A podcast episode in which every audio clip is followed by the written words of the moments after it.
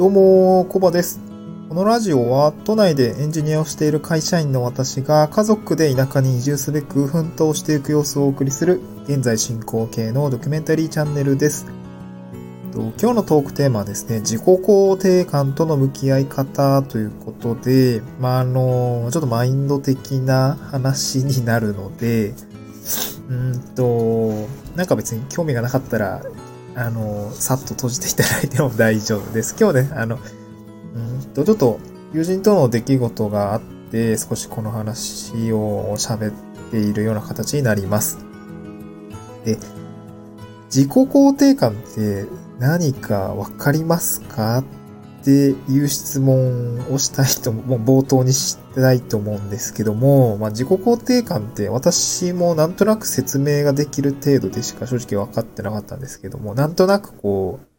う、うーん、ポジティブとか、ネガティブとかなんかそういう話に、あの、着地するのかなと考えています。で、まあ、今日話したいのは、その自己肯定感との向き合い方で、まあ、自分でですね、自分のことをどういうふうに捉えてるのかっていうことに、まあ、それをまあ考えた上で、じゃあ移住の時に、自己肯定感って、なんかどういうところに寄与するのかなっていう話に持っていくつもりなんですけども、まあそもそも今自己肯定感って何って話をするんですけども、えっ、と、これ、あの、自分をですね、まあ、自分でこう認められている感覚っていう、その、そういう感覚ですね。あの、具体的には感覚のことを言ってると思います。こう自分を自分ととして、まあ、認められているっていう感覚ですね。で、自己肯定感に続く言葉としては、それが高いのか低いのかっていう、こう、文脈で語られることが多いと思います。自己肯定感が高い人とか、えーあの人なんか自己肯定感低めだよね、みたいな、そういう文脈で使われます。まあ、あの、結構日常的にも使われる言葉だと思うので、聞いたことあると思うんですけども、でその自己肯定感が高いって具体的にどういう状態のことを指すのかっていうと、まあ、これはまあ、うん解釈ですね。結構曖昧なところもたくさんあると思うので、まあ、人それぞれかもしれないですけれども、えっと、私はですね、自分のことや価値観っていうのをですね、まあ、肯定的に捉えられている状態というふうに、えー私は捉えてますと。なので、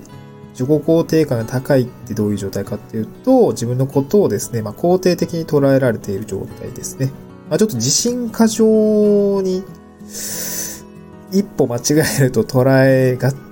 られてもおかしくないかなと思うんですけれども、まあ、要はポポジティブに捉えているというようなところになりますね。うん。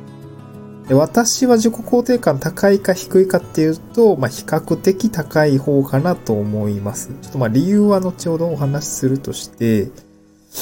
で、まあ、自己肯定感が高いと、あの、いいことがあるよっていうところは今日はお伝えしたいトピックの一つになります。うん。まあ、あの、なんていうんですかね。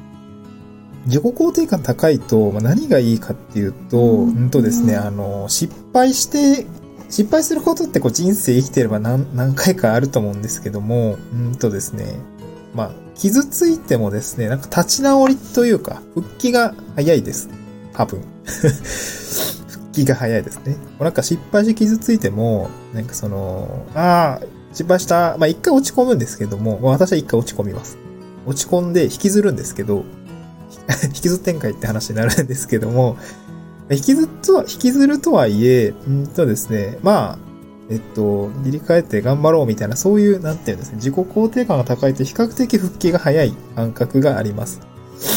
まあ、自分に非があったなとか、そういうのもあると思うんです。非があったなと反省する部分はあると思うんですけど、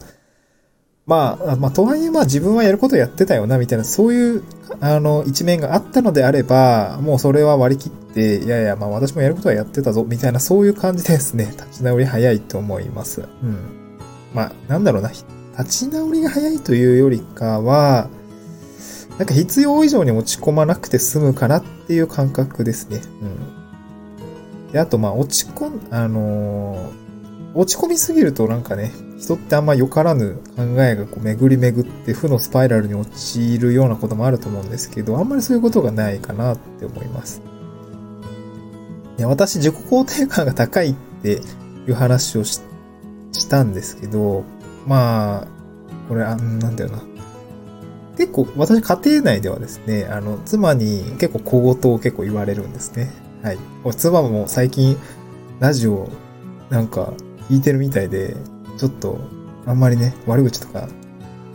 言ってないから心配になるんですけども、まあ、あの、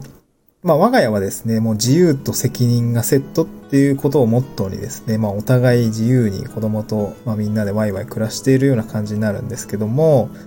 あの、私、あのですね、よくね、電気を消し忘れてしまうんですね。あの、トイレの電気を消し忘れてしまって、それをですね、もうめちゃくちゃ言われるんですよね。あんた何回目やで、みたいな話をですね、あの、すごいされます。で、この、なん、なんて言うんだろう。電気消し忘れカウンターみたいのがですね、妻数えていて、10個貯まると物を捨てないといけないっていう、あの、我が家のルールあるんですけども、もう私かれこれ多分70回ぐらい、あの、溜まってて、物をその都度捨ててます。あの、私物が多いってよく言われてるので、物を捨てさせられています。うん。最近なのでメルカリでですね、結構、あの、3つぐらい売れて、まあ、それはそれでハッピーなんですけども、まあそういう感じでですね、えー、結構小言言われるんですけども、あのー、まあ小言言われてね、あのー、なんか自己肯定感低い人だったら、すげえいちいちへへこむと思うんですよね。いちいち、いちいちへこむと思うんですけど、まあ私はね、あのあ、言われてしまった、言われてしまったとて、まあそんな落ち込みすぎないかなっていう状況です。これ妻が聞いてたらね、多分、あの、いや、反省しろやって多分言われてしまう。反省して直せって言われると思うんですけど、まあ、それはそれで、あの、頑張りますというところで、まあ、自分が落ち込みすぎるかっていうと、まあ、そんな、うんと、小言程度では落ち込まないぞっていう感じなのかなと思います。はい。で、なんかこう、まあ私も当然落ち込む時あるんですけども、で、落ち込んでる時ってすごく自己肯定感低い状態になっちゃってるんですよね。この、あ自分何やってんだろうとか、ああ、やってしまったなとかですね、そういうことがあるんですけど、まあ落ち込んだ時にこう自己肯定感高める方法として、やっぱりこれだよなって思うことが一個あって、まあそれはですね、なんか友達と話し、友達に話すことですね。まあ話すと言っても、まあ、ただ単純に話すんじゃなくて、まあ、さらけ出すとか頼るっていうところですね。あの、一歩踏み込んで、まあ、この、私今こういう状態であると。えー、そういうことをですね。まあ、ある、ある意味、こう、さらけ出すと、やっぱ友達っていいもので、うーん、なんかこう、普通にね、励ましてくれると思うんですよね。うん、普通に励ましてくれる。その、なんだろう。まあ、あれだな、あの、ワンピースのあの、どっかの場面にあったと思うんですけども、ちょっと私もね、ワンピーその文脈？あの、前後関係ちょっと忘れちゃったんですけど、なんかルフィがいろいろ頑張って戦ったんだけど、なんか友達が、友達かクルーの仲間たちがですね、なんか、いろんなとこに飛ばされちゃって、なんか、あの、バラバラになってしまって、なんか、ちょっと、なんだ、うわ、全然出てこないや。え っと、ルフィが、すごい自己肯定感低い状態があったんですよね。なんか、俺が弱いばっかりに、仲間を、なんだろう、その、弱いばっかりになんか、あ、エースを失ったとか、なんかそういう感じの時ですかね。あの、エース、あの、お兄ちゃん、お兄ちゃんですね。お兄ちゃんを失っ、亡くな、お兄ちゃん亡くなってしまったんですけども、失ってしまった時に、その、あれ、ジンベエだったかな？あの、まあ、そのなんかちょ、あの、メンターみたいな人が言ったんですけど、まあ、失ったばかり、失ったものばかりに目を向けるな、みたいなこと言って、お前に今は何が残ってるっていう風な問いかけをですね、ルフィにしたときに、ルフィも涙ながらですね、仲間がいるよって言ったんですよね。それのシーン結構すごい好きで、そうだよね、仲間いるっていいよねって、まあ友達がいるっていいことだよねっていうところで、なんかそういう、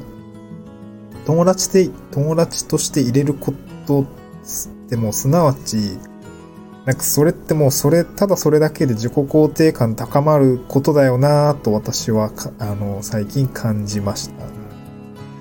まあ、こんな自分、こんな自分とも友達でいてくれるのって、もうそれだけで、あい、なんだろうな。認めて、自分のことを認めていいっていう風に思えるような状態だよなとは、ちょっとしっくり、そういう状態がですね、なんかしっくりくるなと思ってました。うんまあ、なのでですね、あの、自己肯定感がちょっと低いなーっていう状態、まあ、落ち込んでしまったなって時には、こう、やっぱり友達と話したり、友達にさらけ出して、まあ、話すと、やっぱ少しは改善されると思うんですよね。うん。そういうのが大事かなと思います。で、まあ、ことですね、移住の話になった時に、こう、まあ、これ、まだ今後の私の予測の話にはなってしまうんですけども、まあ、移住先で、あの、移住先、まあ、地方移住すると人間関係みたいな話、やっぱ切っても切れない話だと思います。あの、濃い、濃くなると思うので、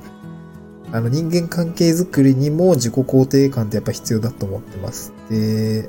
必要っていうか、なんだろうな。あるといいなぐらいだと思うんですけど、自己肯定感高い人って基本ポジティブだと思うんですよね。うん。なんか多少なりポジティブだと思います。で、この人間関係づくりにおいては、自己肯定感高い人と、まあやりとりしてた方がですね、なんとなく気持ちいいと思うんですよね。その自己肯定感低いと、いやなんか自分なんて全然、ああ、みたいな、こう、やりとりがですね、なんかマイナスマイナス方向に進むことって結構多いので、うん、なんか、友達、そういう人とこういい関係が築けそうかっていうと、なんか元気吸い取られそうで、ちょっとむ、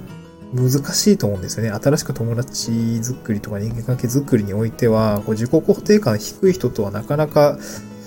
やってけなそうかなっていう印象を受けるので、対、対人関係でいういうその印象作りのためにも、なんか自己肯定感は高い状態で接した方がいいかなと思います。うん。なので、その移住先での人間関係づくりにおいて、自己肯定感が何に寄与するかっていうと、まあ、いい人間関係づくりをするためのコミュニケーションには少なくとも高い方がいいっていう私の解釈になります。まあ、無理やり自己肯定感高める必要はないと思うんですけど、高いに越したことはないんじゃないかなっていうお話ですね。はい。まあ、ちょっと内容薄いですけど、自己肯定感っていうキーワードで、ちょっとお話をなんかする機会があったので、あの、移住で言うと、まあ、人間関係づくりにですね、あの、少し少なくとも寄与するかなと思うので、あの、一言、えっ、と、明示をさせていただきました。